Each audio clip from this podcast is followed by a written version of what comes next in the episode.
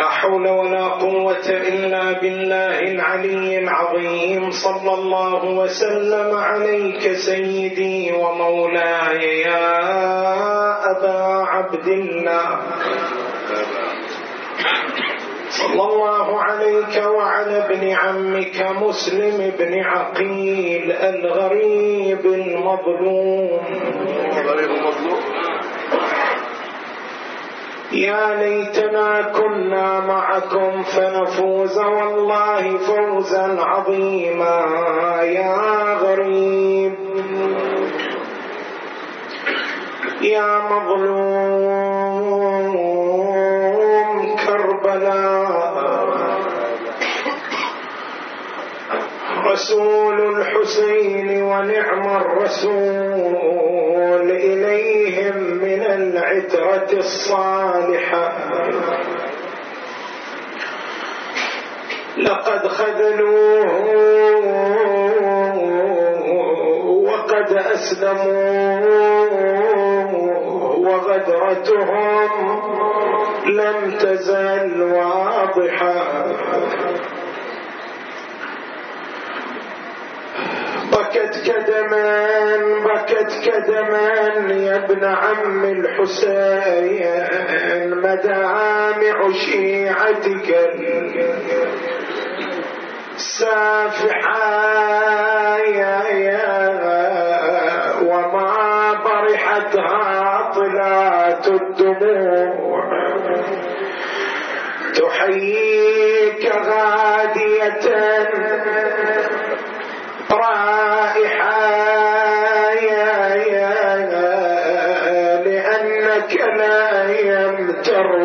شربته. ثناياك فيها غدت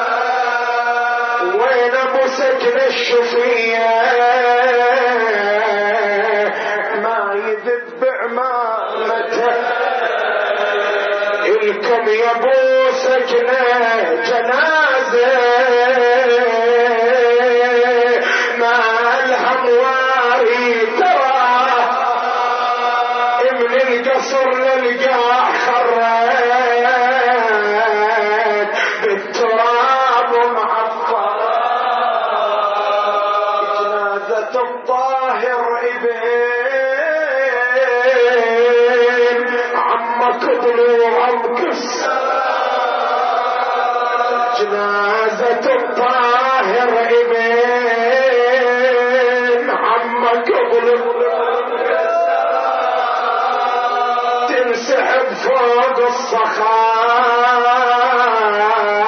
بين الخلايق جثته إنا لله وإنا إليه راجعون.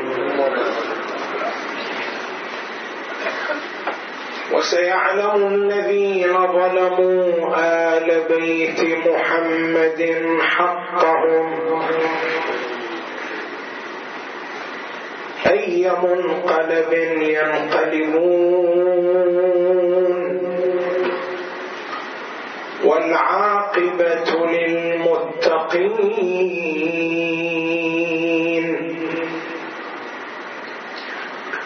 قال تبارك وتعالى في كتابه الكريم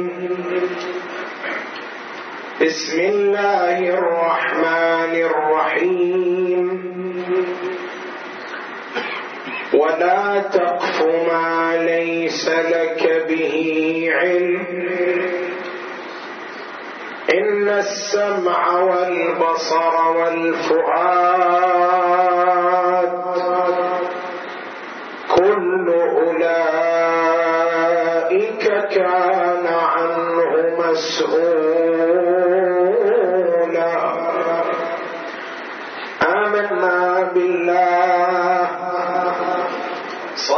الله العلي العظيم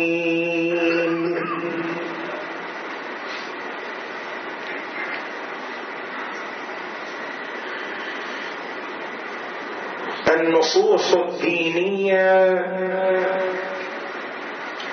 والحاجة إلى التخصص.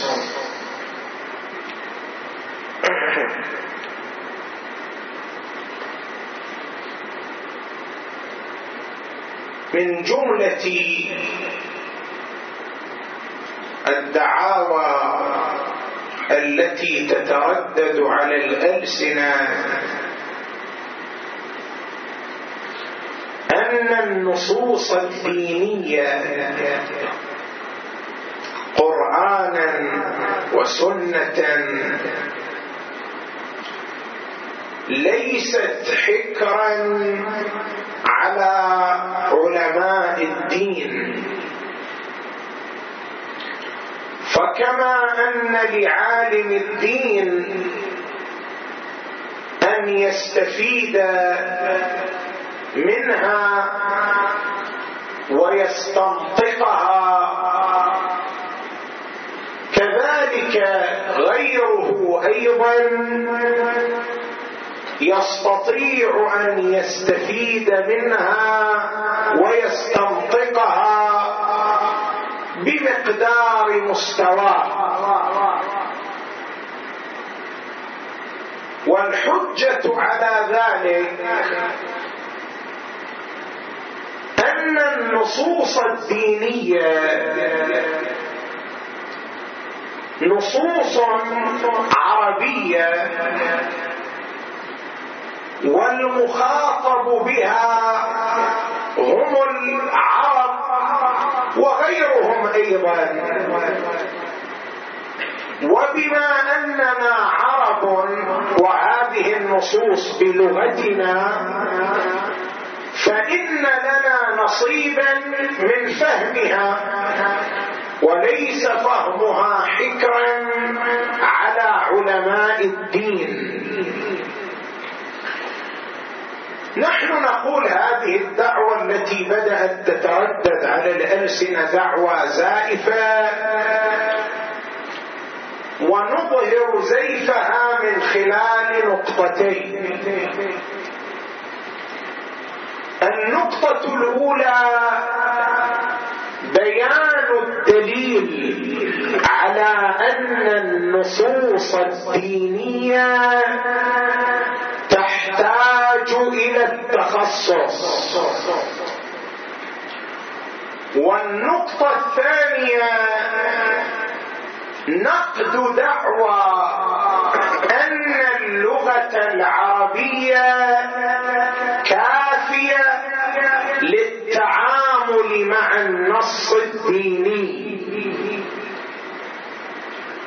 انجي الآن إلى النقطة الأولى. طبعا أنا هنا لابد أن أكون معكم صريحا منذ بداية الأمر. بأن هذا البحث فيه نوع من الغلطة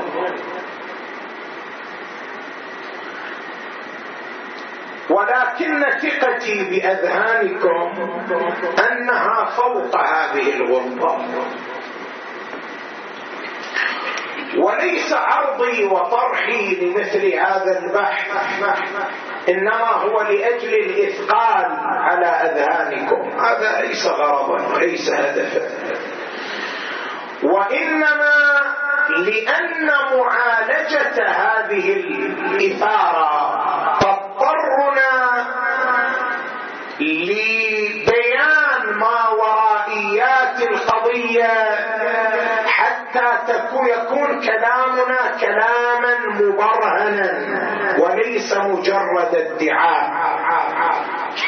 فلا بد أن يكون في ذهنكم أن الكلام فيه غلظة وهذا يتطلب منكم مزيدا من التوجه. جزاكم الله خيرا. النقطة الأولى بيان الدليل على أن التعامل مع النصوص الدينية بحاجة إلى التخصص. هذا الدليل يتلخص في أن التعامل مع أي نص ديني لا بد أن يمر بمرحلتين. المرحلة الأولى مرحلة تحقيق الأصالات الثلاث. شنو يعني مع مرحلة تحقيق الأصالات الثلاث؟ النص الديني. هنالك أصالات ثلاث مرتبطة به. لا بد من تحقيقها حتى يمكن التعامل معه. أصالة الصدور وأصالة الظهور وأصالة الجهة. شنو يعني أصالة الصدور وأصالة الظهور وأصالة الجهة؟ خلي نجي لها واحدة واحدة. أصالة الصدور معناها إحراز أن النص صادر عن المشرع صادر عن الله. صادر عن المعصوم. ليش إحنا نحتاج إلى أصالة الصدور؟ واضح؟ لأن إذا لم نحقق أصالة الصدور لا يمكننا نسبة مضمون النص لمن؟ لله. شلون تنسب شيء لله أو للمعصوم؟ وانت لا تدري أنه صادر أو ليس؟ بصادر. قل ارايتم ما أنزل الله لكم من رزق فجعلتم منه حراما وحلالا. قل الله أذن لكم أم على الله ماذا تفترون. شلون يتحقق الافتراء على الله؟ لما انسب لله شيء وأنا لا أعلم أنه صادر عنه أو ليس بصادر عنه. لما انسب للشريعة المقدسة شيء وأنا لا أعلم أنه صادر من الجهة التي تمثل الشريعة أو لا. اذا أول أصالة نحتاج إلى تحقيقها. من أجل التعامل مع النص الديني هي ماذا؟ أصالة الصدور. زين. هذه أصالة الصدور تحقيقها. هل هو عمل يسير؟ أم هو عمل مضمن وثقيل. تأمل عندي. النصوص الدينية عندنا قسمان. قرآن وماذا؟ وسنة. القرآن لا يحتاج إلى تحقيق أصالة الصدور لماذا؟ لأننا نقطع بأن هذا القرآن هو كلام من؟ وكلام الله ما عندنا شك في ذلك. فإذا القرآن لا يحتاج إلى تحقيق أصالة الصدور جي إلى السنة. السنة قسمان. قسم الأول الأخبار المتواترة والقسم الثاني ما يعبر عنه بأخبار الآحاد. الأحاديث المتواترة وأحاديث الآحاد. انت لما تتعامل مع رواية اي رواية هذه الرواية هذا الحديث. إما ينتمي إلى قسم الأحاديث المتواترة إما ينتمي إلى أخبار ماذا؟ الآحاد. شو الفرق بين الخبر المتواتر وبين خبر الواحد أو خبر الآحاد؟ خبر المتواتر خلي ذهنك هنا هو الخبر الذي يقطع بصدوره عن المعصوم. لماذا؟ لأنه قد رواه في كل طبقه وفي كل جيل جماعة كثيرون. من العصر الأول إلى يوم الناس هذا في كل جيل ترويه طبقة كبيرة من الرواه بحيث وصل إلينا متواترا عن النبي أو المعصوم لكثرة رواته في كل جيل في كل طبقة. مثل ماذا؟ مثل حديث الغدير.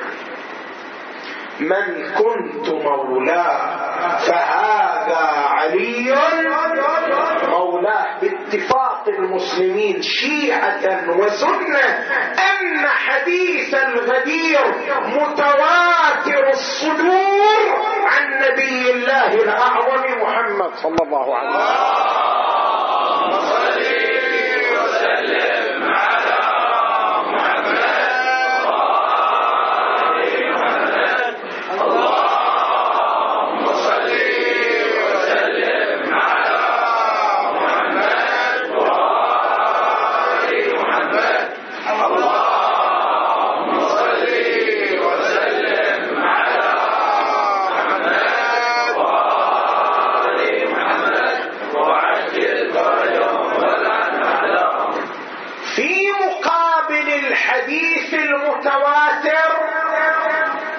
حديث شنو؟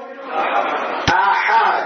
حديث الواحد حديث الواحد أو أخبار الآحاد هي الأحاديث التي يحتمل أو يظن صدورها عن المعصوم ولا يقطع بصدورها عن المعصوم. يحتمل يظن. زين. إذا فهمنا أن السنة تنقسم إلى خبر متواتر وخبر واحد. نجي نقول السنة الموجودة عندنا الآن يعني الروايات والأحاديث أغلبها هل هو من قبيل الخبر المتواتر أم هو من قبيل خبر الآحاد؟ أغلبها. أغلبها أخبار آحاد مو أخبار متواترة. أخبار متواترة قليلة أغلب السنة أخبار ماذا؟ آحاد. خبر الواحد خبر الآحاد قلنا شنو؟ ما يحتمل أو يظن صدوره. اذا يحتاج إلى تحقيق أصالة الصدور أو لا يحتاج؟ يحتاج رواية حتى أعمل بها حتى أستنطق منها. لا بد أن أحقق أصالة الصدور. زين خبر المتواتر يحتاج أو ما يحتاج؟ ما يحتاج. لماذا؟ لأننا نقطع بصدوره عن الذي حاله حال القرآن. فأغلب السنة تحتاج إلى تحقيق أصالة الصدور. هذا واضح؟ نجي نقول الآن. شلون نحقق أصالة الصدور؟ كيف؟ هذا خبر ظني يحتمل صدوره يظن صدوره لا نقطع بصدوره. كيف نحقق أصالة الصدور؟ هناك عندنا طريقان طريق الأول. طريق الوثوق المخبري والطريق الثاني طريق الوثوق الخبري. شنو يعني طريق الوثوق المخبري طريق الوثوق الخبري؟ شيء واضح فقط يحتاج إلى التفات طريق الوثوق المخبري يعني أن نلاحظ المخبر الذي اخبر ماذا؟ بالخبر. يعني نلاحظ الرواة الذين رووا لنا ماذا؟ الرواية. ندرسهم واحد واحد واحد واحد واحد واحد إلى أن نصل إلى المعصوم. نشوف هؤلاء الرواة ثقات يؤخذ بقولهم أو أن هؤلاء الرواة ماذا؟ ليسوا بثقات فلا يعتمد على خبرهم. هذا يسموه طريق الوثوق. ماذا؟ المخبري. نسبة إلى المخبر. وأكو عندنا طريق آخر اسمه طريق الوثوق الخبري. وثوق الخبري لا نحصل الوثوق به من خلال المخبر. وإنما من خلال ماذا؟ الخبر نفسه. تقول شلون من خلال الخبر نفسه؟ الخبر يعني الرواية تحف بها قرائن. وهذه القرائن قد تكون قرائن داخلية يعني في نفس الخبر وقد تكون قرائن خارجية. قرائن داخلية مثل علو مضامينه فصاحة ألفاظه بلاغته الفائقة. لما تقرأ نهج البلاغة الآن أو تقرأ زيارة الجامعة أو تقرأ دعاء الصباح تقرأ لغة هذه اللغة لا تجدها إلا إلا في كلام معصوم. هذه قرينة داخلية في نفس الخبر. يعني الخبر هو بنفسه. يقول أنا كلام من؟ أنا كلام المعصوم. سبوح لها منها عليها شواهد. هذه قرينة داخلية. بعض الأحيان تكون القرينة خارجية. يعني إذا الخبر يجي نتبع نشوف أن العلماء الأوائل المحدثين الكليني الصدوق المفيد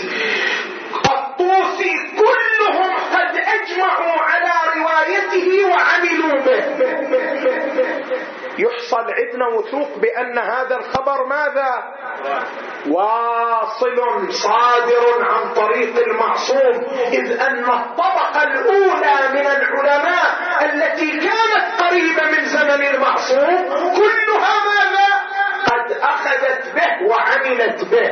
هذه قرينة خارجية. خل أرجع وياك إلى حيث كنا؟ طريق تحقيق أصالة الصدور تحقيق أصالة الصدور. له طريقان. طريق الوثوق المخبري وطريق الوثوق الخبري هل هذا الطريق هو الحجة؟ أم هذا الطريق هو الحجة؟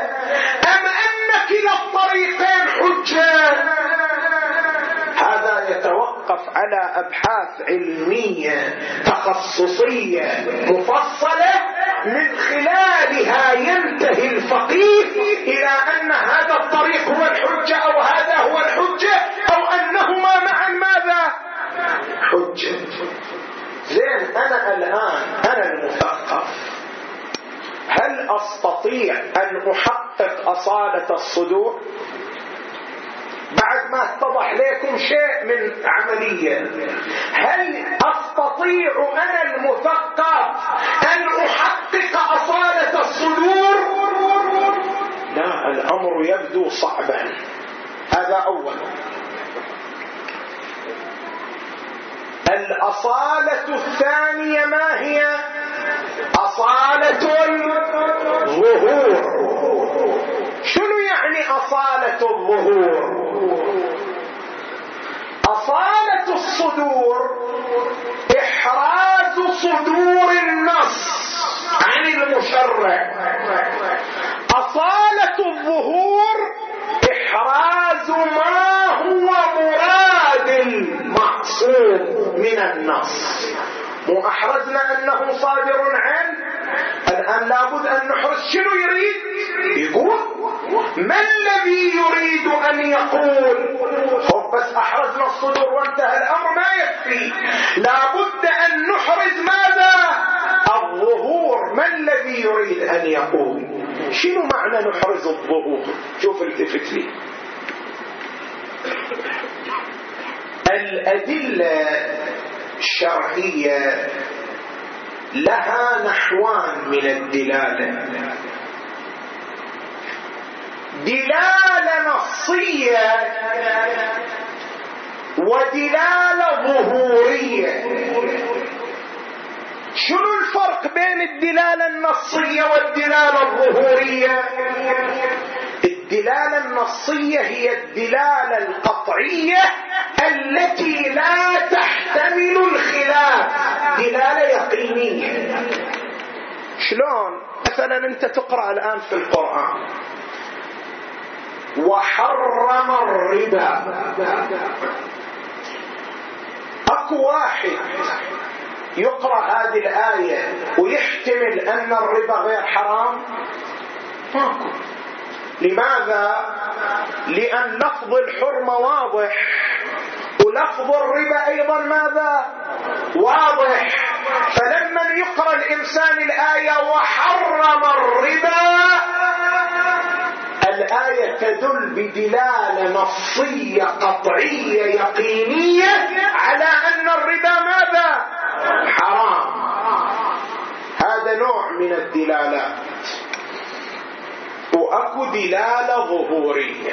دلاله ظهورية يعني ظهور اللفظ في معنى معين ويحتمل الخلاف احتمالا ضعيفا ضئيلا. سموا هذه الدلالة ظهورية. الآن يجيك واحد يقول لك أنا ما أصلي. قول له زين ليش ما تصلي؟ يقول ما أكو دليل على أن الصلاة واجبة. أكو عندك آية في القرآن تقول تجب الصلاة. هذه وحرم الربا. شو واضح؟ لكن ما عندنا آية في القرآن تقول ماذا؟ تجب الصلاة. تقول عندنا آية في القرآن تقول وأقيموا الصلاة. يقول لك هاي شلون تدل على وجوب الصلاة؟ تقول له بالدلالة الظهورية مو بالدلالة النصية. شلون بالدلالة الظهورية؟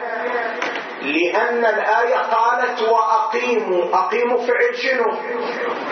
فعل أمر فعل الأمر لمن يصدر من الحاكم المولى السلطان ظاهر في الوجوب. صح لو لا؟ لما المولى يأمر عبده أمره ظاهر في ماذا؟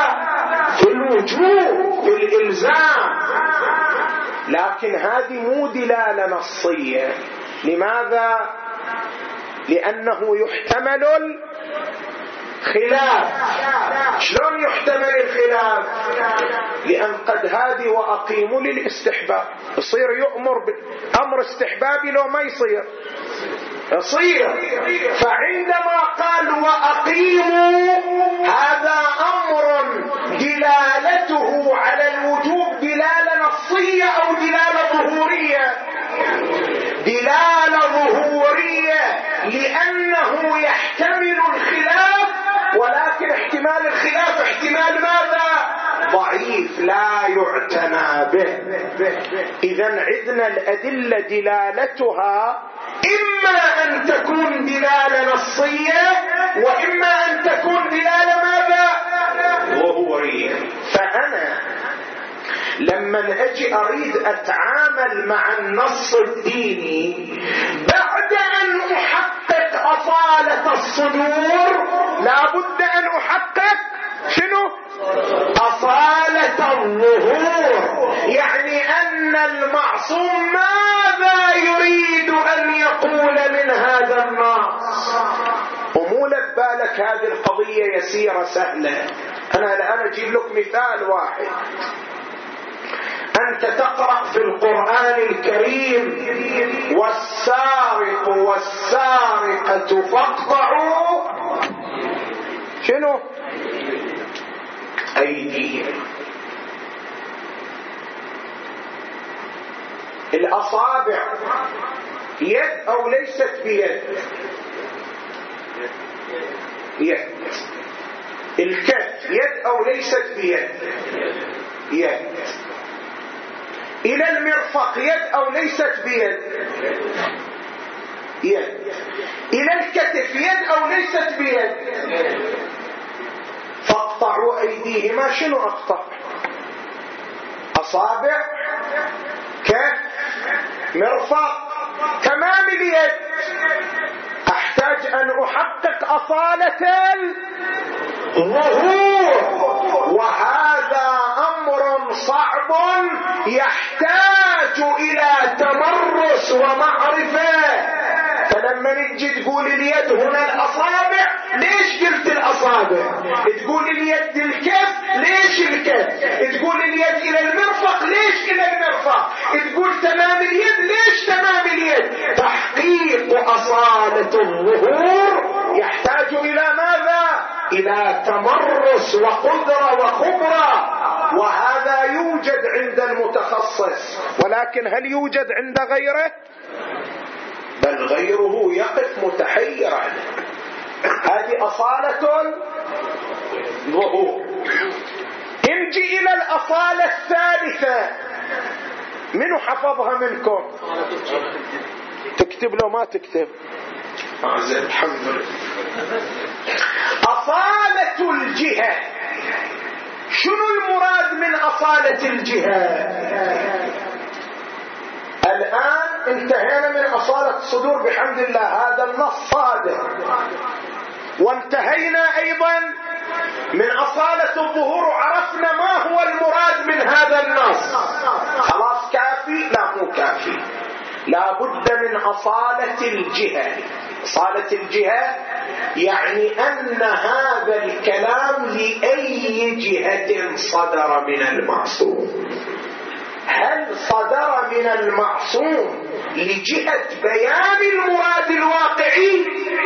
أو أنه صدر من المعصوم لجهة التقية؟ ليش صادر هذا الكلام من المعصوم؟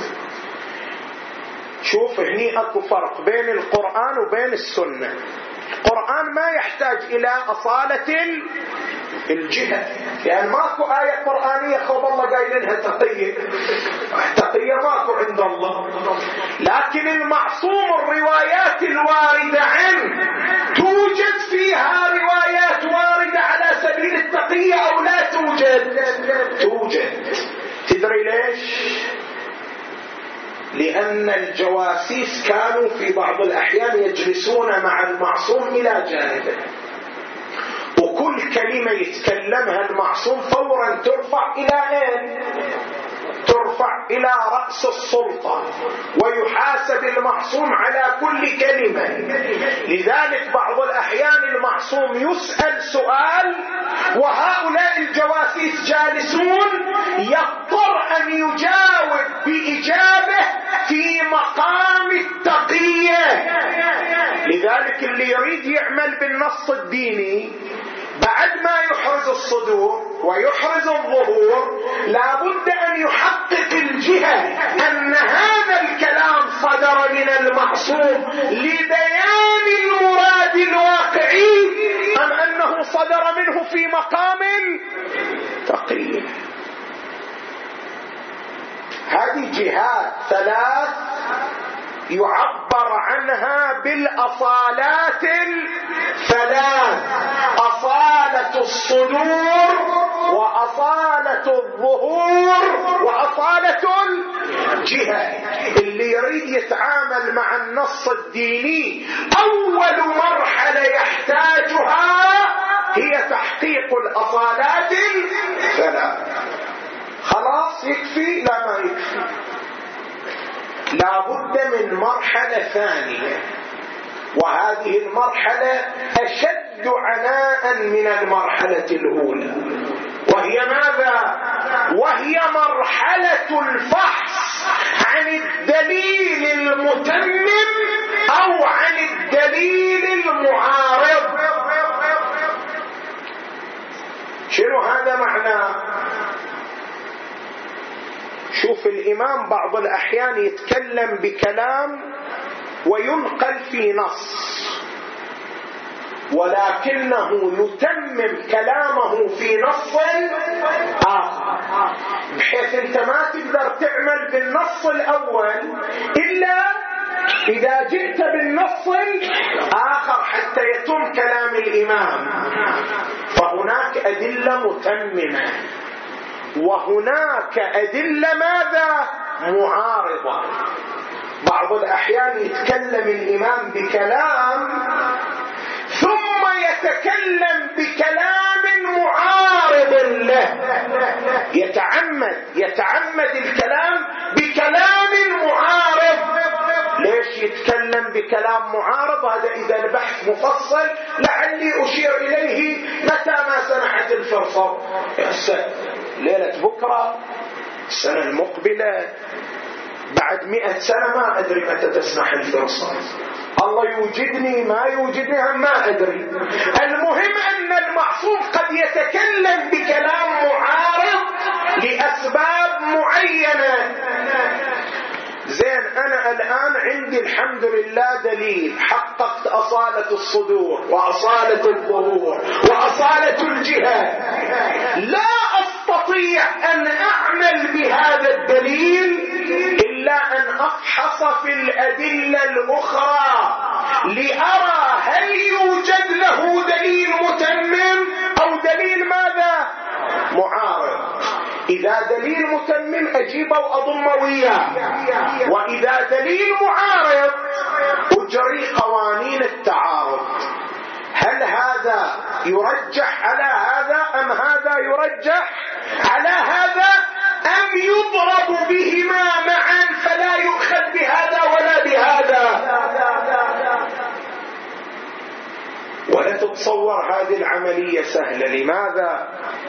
لأن الفحص عن الدليل المتمم والدليل المعارض مو في مئة رواية. حتى تقول فد ساعة أنا أفحص.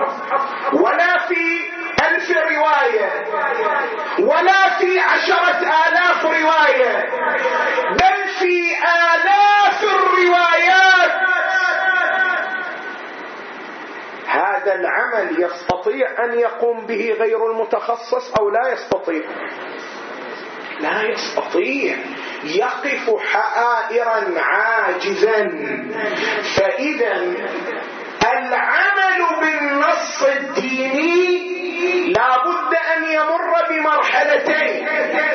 مرحلة تحقيق الأصالات الثلاث ومرحلة الفحص ماذا؟ عن الدليل المتمم أو الدليل المعارض. وكلتا المرحلتين مرحلتان شاقتان صعبتان فتحتاجان إلى ماذا؟ متخصص خبير محيط بأطراف هذه العملية.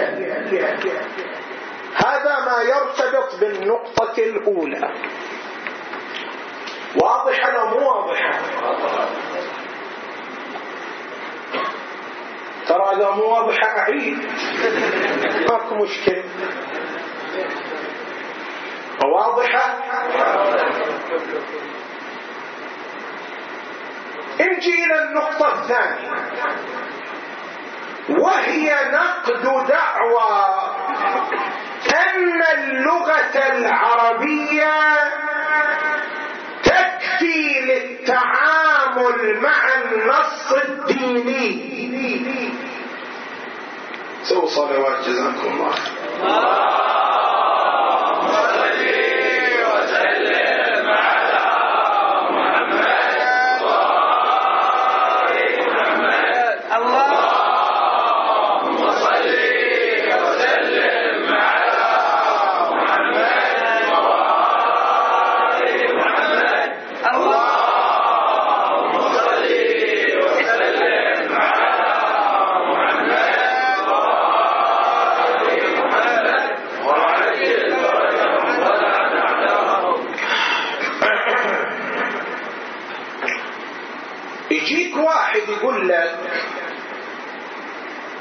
الإمام المعصوم لما تكلم. تكلم باللغة العربية. وهذا الراوي اللي نقل الرواية كان عربيا وسمع من المعصوم وفهم. أنا هم أيضا عربي وصلتني الرواية فأفهم كما فهم ذلك الراوي. الفرق أن الراوي كان حاضرا وأنا ماذا؟ غائب. لكن النتيجة واحدة. هو عربي المعصوم تكلم معه بالعربية ففهم وأنا عربي ووصلني كلام المعصوم فماذا؟ أيضا أفهم. فلماذا المعرفة الدينية تكون حكرا على رجل الدين فقط؟ إحنا نقول اللغة العربية بوحدها ما تكفي للتعامل مع النص الديني. ليش؟ لأمور ثلاثة. الأمر الأول أن اللغة العربية كائن حي متطور متغير متبدل. الكائنات الحية مو فقط البشر والحيوان والنبات اللغات أيضا كائنات ماذا؟ حية يعني تتطور تتبدل تتغير. كلمة معينة يكون لها معنى في زمن معين ولكن مع الزمان يكون لها معنى ماذا آخر. اللغة كائن حي متطور متبدل. لذلك كوني أنا عربي ما يكفي. شنو اللي أحتاج؟ لابد أن أعرف بأن هذا اللفظ الوارد في الرواية ما هو المقصود به في زمن المعصوم؟ مو الآن أنا شنو أفهم كعربي. تقول يعني أكو ألفاظ تغيرت؟ نعم كثير. الآن أنت اسأل أي واحد من الشباب. قول له شنو تفهم من لفظ المكروه والكراهة؟ شنو تفهمون؟ لما أنا أقول لكم هذا العمل مكروه. يعني حرام؟ لا ما أحد يفهم الحرمة من الكراهة مع أنك إذا رجعت إلى الكراهة في زمن المعصوم فهي بمعنى ماذا؟ بمعنى الحرمة فلا بد أن تعرف معنى اللفظ إيه؟ في زمن المعصوم كونك عربي ما يكفيك لذلك انت ما تسمع أن بعضهم قال بأن الاجتهاد محرم أنت الآن شنو تعرف؟ الاجتهاد واجب لو محرم؟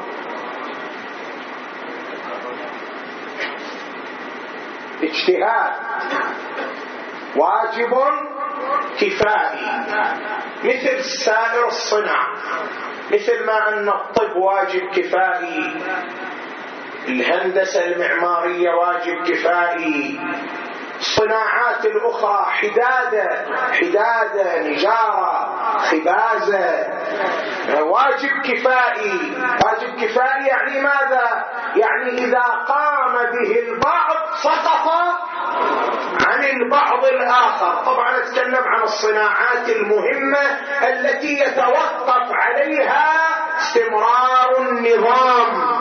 كلها واجبة بالوجوب الكفائي الاجتهاد واحد من الصناعات الواجبة بالوجوب الكفائي لكن بعضهم قال الاجتهاد ماذا؟ محرم. ليش؟ لأنه قرأ لفظ الاجتهاد في بعض الروايات ووجد أن الروايات تذم الاجتهاد. بعض الروايات تذم الاجتهاد. فقال بأن الاجتهاد ماذا؟ محرم. والحال أن الاجتهاد في زمن المعصوم بمعنى والاجتهاد في زماننا الآن ماذا؟ بمعنى آخر. الاجتهاد في زماننا معناه استنباط الأحكام الشرعية من أين؟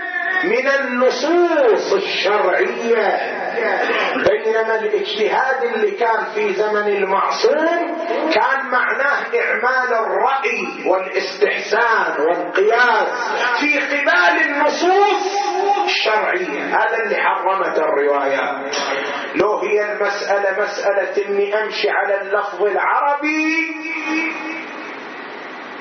لم أحل المسائل لأن بعض الألفاظ العربية تغير معناها. اللغة العربية كائن متطور متغير. هذا واحد.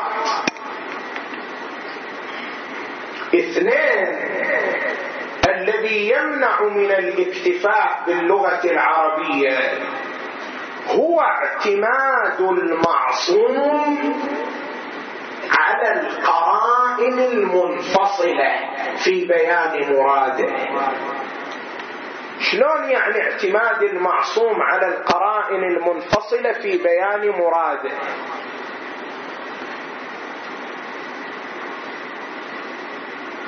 الروايات على قسمين. أكو عندنا روايات بيان وأكو عندنا روايات تعليم. شلون يعني روايات بيان وروايات تعليم؟ روايات بيان. أنا أروح إلى الإمام اساله أقول له مولاي ما حكم كذا؟ إمام يقول حكم كذا كذا. انتهى الموضوع. هذه روايات بيان الإمام يبين فيها تمام مراده. لكن اكو روايات تعليم. هاي الروايات تعليم شنو كانت؟ كانت اكو مجالس خاصة يعقدها المعصوم للنخبة من تلامذته أمثال زرارة أمثال محمد بن مسلم أمثال أبي بصير وذول يسجلوا كلام المعصوم اللي يتكلم في هذه المجالس. هذه المجالس كانت مجالس تعليم. مجالس تعليم تصير ماذا؟ تسلسلية على شكل حلقات. يعني الإمام اليوم يبين شيء وبكرة ماذا؟ يتمم الأسبوع المقبل يتمم بعد شهر يتمم. أكو روايات تعليم روايات التعليم ما كان الإمام يبين مجموع مراده في رواية واحدة بل كان ماذا؟ يبينه في سلسلة روايات وحلقات.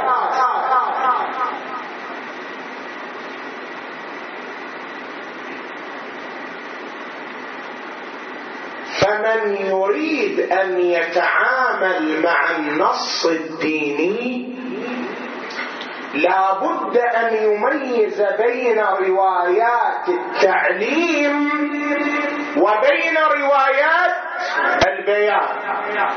روايات البيان خلاص يقدر ياخذ منها الموضوع وانتهى الأمر. لكن روايات التعليم ماذا؟ حلقات. الإمام اليوم يتكلم شيء وفي الرواية الأخرى يذكر قرينه منفصلة على ان مراده من الروايه الاولى ماذا شيء اخر وهذا شأن الفقيه. يقدر يميز هذه رواية بيان أو هذه رواية تعليم. ولكن الذي يعرف اللغة العربية فقط لا يستطيع أن يميز بين هذين النوعين من الروايات ولا تكفيه لغته العربية لفهم المقصود من الرواية. بل لا بد أن يحيط بالقرائن المنفصلة.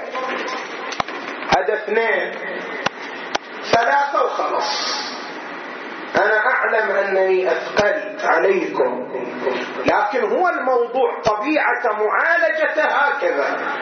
لو أنا فقط أجي وأقول أنه لا روايات تحتاج إلى تخصص. صار كلامي مجرد ادعاء. مثل ما هذا الآن يدعي يقول الروايات ما تحتاج إلى تخصص. وأنا عربي أفهم مثل بقية الرواة. من غير أن يثبت دعواه أنا أيضا لو أجي وأقول لا الروايات تحتاج إلى تخصص. ولا أثبت ذلك. صير كلامي مجرد ماذا؟ ادعاء فأنا مضطر للمعالجة. والمعالجة لا تتم إلا بهذا النحو لو أكو معالجة أسهل من هذه المعالجة. ما أطحنتكم في هذه ال... الله واحد يقول أنه أنت ليش تتعمد تذكر مواضيع معقدة؟ ليش؟ والله ما أتعمد. لكن هو قضية الموضوعات التي تعالج بعض الأحيان تتطلب ماذا؟ تتطلب هذا النحو من المعالجات حتى تتضح ما ورائيات القضية. وإلا بالعكس يعني هذه المواضيع هي تتطلب جهدا أكبر لأجل إيضاحها وإيصالها إلى الأذهان. واحد ما الله أمر إنه يدور وين الأكثر كلفه يجيب ويدور وين الشيء البسيط المريح وقصة وانتهى الموضوع.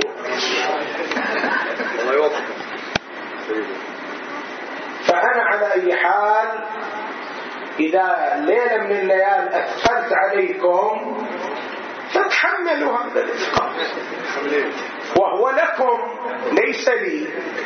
وهو لكم. هذا الأمر الثاني.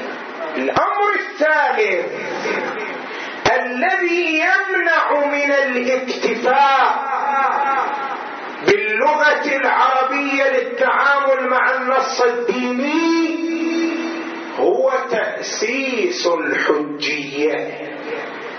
شلون؟ شوف يا عزيزي انت لما تتعامل مع النص الديني مو تتعامل مع نيوتن شنو قال. انت تتعامل مع من؟ مع الله. يعني انت مسائل عن كل أمر تستظهره وتستنطقه من النص. وتقول هذا هو مراد الله كمسائل عن ذلك. هذا أوضح لك القضية. الآن إحنا كنا نقرأ في القرآن الكريم هذه الآية. فتيمموا صعيدا طيبا. واحد ما يقدر يتوضأ يكون ماذا؟ يتيمم.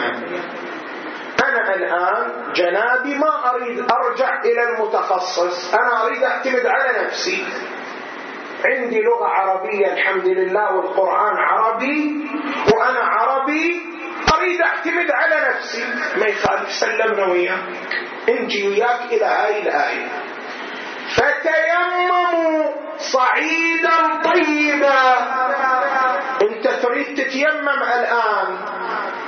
القرآن يقول تيمموا صعيدا. صعيد شنو؟ احتمال أن الصعيد هو خصوص التراب. احتمال أن الصعيد ماذا؟ هو خصوص التراب.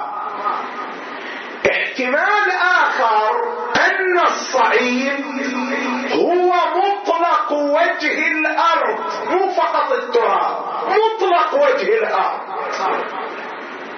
زين على الاحتمال الأول اللي يقول خصوص التراب لو اجى واحد يتيمم على الصخر تيممه يكون صحيح لو باطل؟ باطل لأن قلنا أن الصعيد هو خصوص التراب.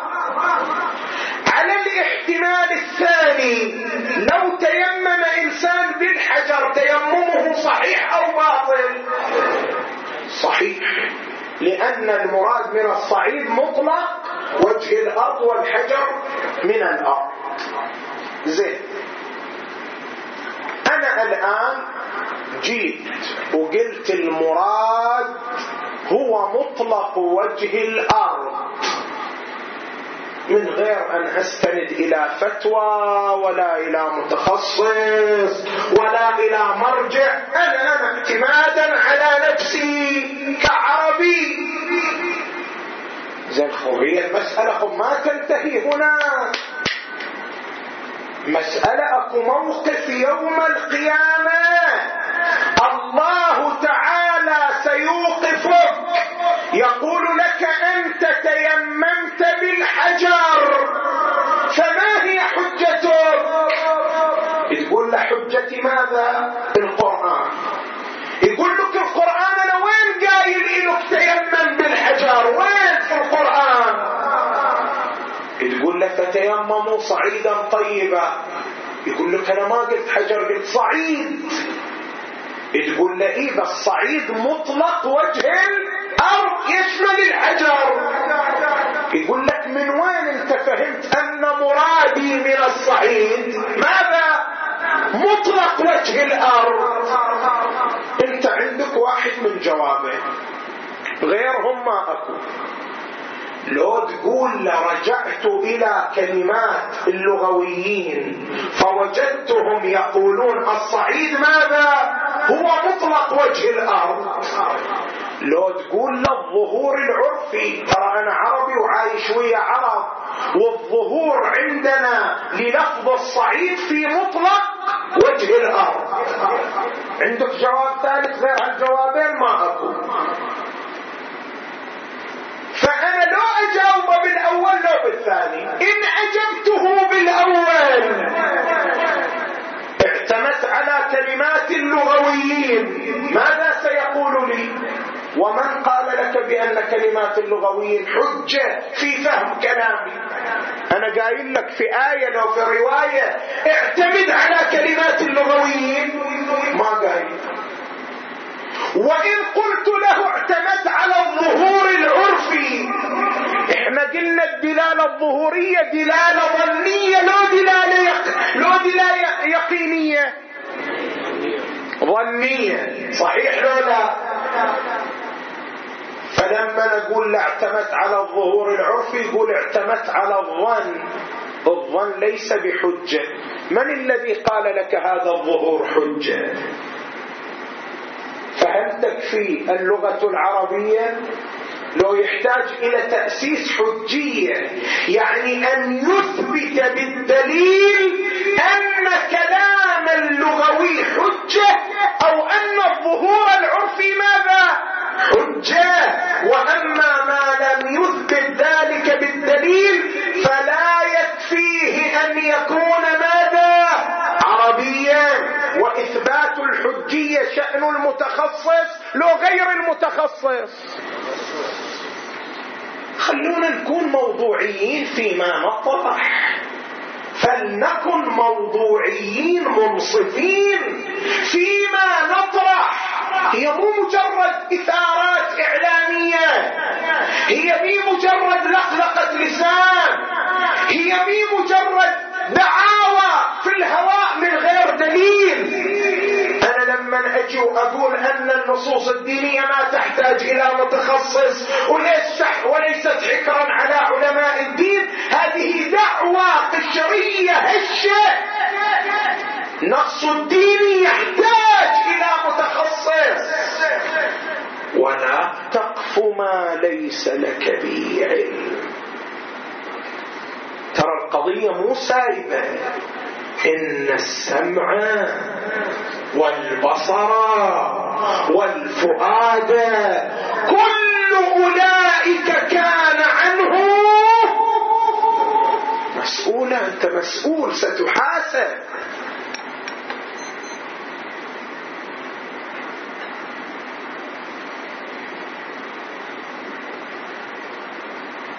فالقرآن يربينا على مسألة الرجوع إلى المتخصص وعدم تجاوز الحد. وسيرة أهل البيت كذلك. ألا وإني باعث لكم أخي.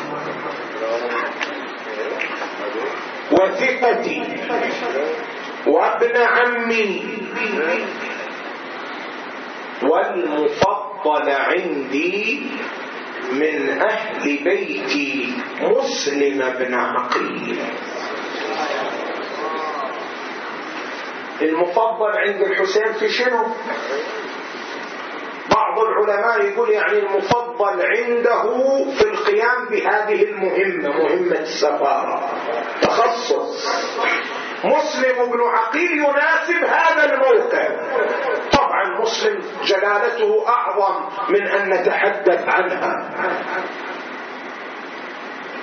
وذهب مسلم إلى الكوفة. وقام بالمهمة التي أرادها منه سيد الشهداء أحسن قيام. لكن مسلم من أهل بيت لا يعرفون غدرا ولا يعرفون مكرا ولا يعرفون خديعة ولا يعرفون دهاء ولا يعرفون كذبا. لكن خصومهم أهل الدهاء أهل المكر أهل الخديعة. لذلك شلون قضوا على حكومة أمير المؤمنين في ظرف خمس سنوات؟ لأن أمير المؤمنين ما كان يداهن ولا كان يخدع ولا كان ينافق. ولكنهم كانوا يخدعون يكذبون يداهنون. فغدروا بحكومة أمير المؤمنين. قضية نفس القضية صارت لمسلم بن عقيل أحكم البناء في الكوفة. ولكن القوم كانوا غدرا فغدروا به.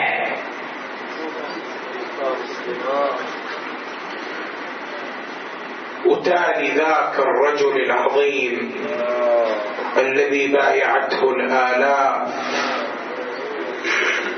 يبحث عمن يدله على قارعة الطريق. فلا يجد أحدا. ولا تتصوروا إخواني الكوفة هاي الكوفة اللي تروحوها الآن هاي المنطقة الصغيرة لا. الكوفة في زمن أمير المؤمنين في زمن الحسين كانت منطقة كبيرة تشمل النجف وأطراف النجف إلى غير ذلك. وكانت مكونة من السكك والأزقة الكثيرة حيث أن الغريب يتيه فيها. لذلك مسلم لما لم يجد من يدله على قارعة الطريق صار يخرج من سكة ويدخل في أخرى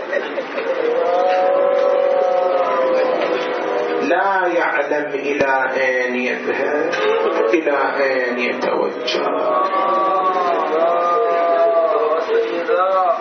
إلى أن أمضه الجوع. وأنهاكه العطش. عطشان.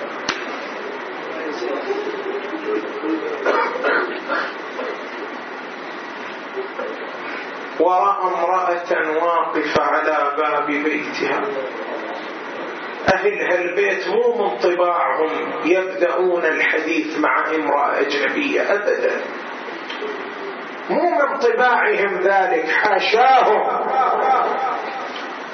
لكن المضطر شو يسوي؟ عطشان. ماذا يصنع؟ أمة الله. هل أجد عندك شربة من الماء؟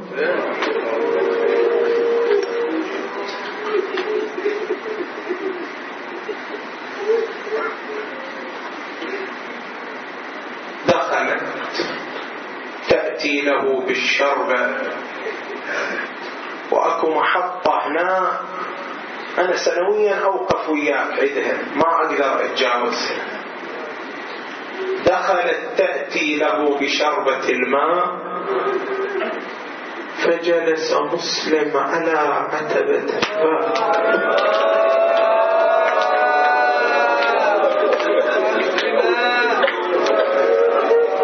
كم هو الدهر خائن كم هو الدهر جائر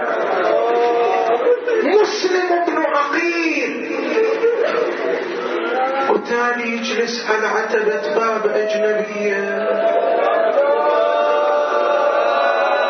يطلب منها ماء. جابت الماء بس لا تسألني شلون شافت الغريب. أخاف أقول وأجرح قلبه طلعت. وإذا الغريب جالس على العتبة وقد وضع رأسه بين ركبته شايف الواحد من يشعر بالذلة شلون؟ يخلي راسه بين ركبتين مو عارف شو يسوي. أعطته الماء شرب الماء. الشربة رجعت. وإذا الغريب لا زال جالسا على العتب قالت له كلام قاسي. قاسي قاسي على مسلم. قالت له يا هذا ألا تعلم أنه لا يصح لك الجلوس على باب دار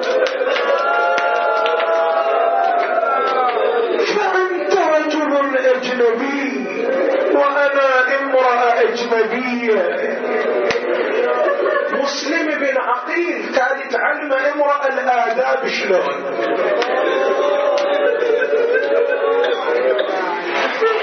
قالت شربت الماء لا توقف على الماء. هني ملا عطية صار قاسي قاسي في التعبير. قالت شربت الماء لا توقف على الماء عيب والله قاسية الكلمة. عيب على مثلك وقفة ببيوت نجمة جنك جليل وشوفتك يا شهر روح الهلك قمر غرب والنجم دار قالت هلك في وين قالها في المدينة. وعنها انطردنا والدهر جاير. علينا مسلم أنا وعمي علي اللي يذكرونه. ومسيت وحدي في بلدكم مالي انصار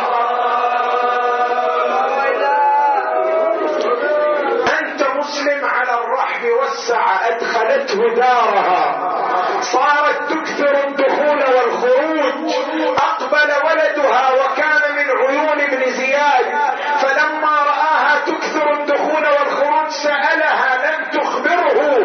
ألح عليها. فقالت له أخبرته بأن مسلما عندهم. فما أصبح الصباح إلا ومسلم يسمع وقع حوافر الخيول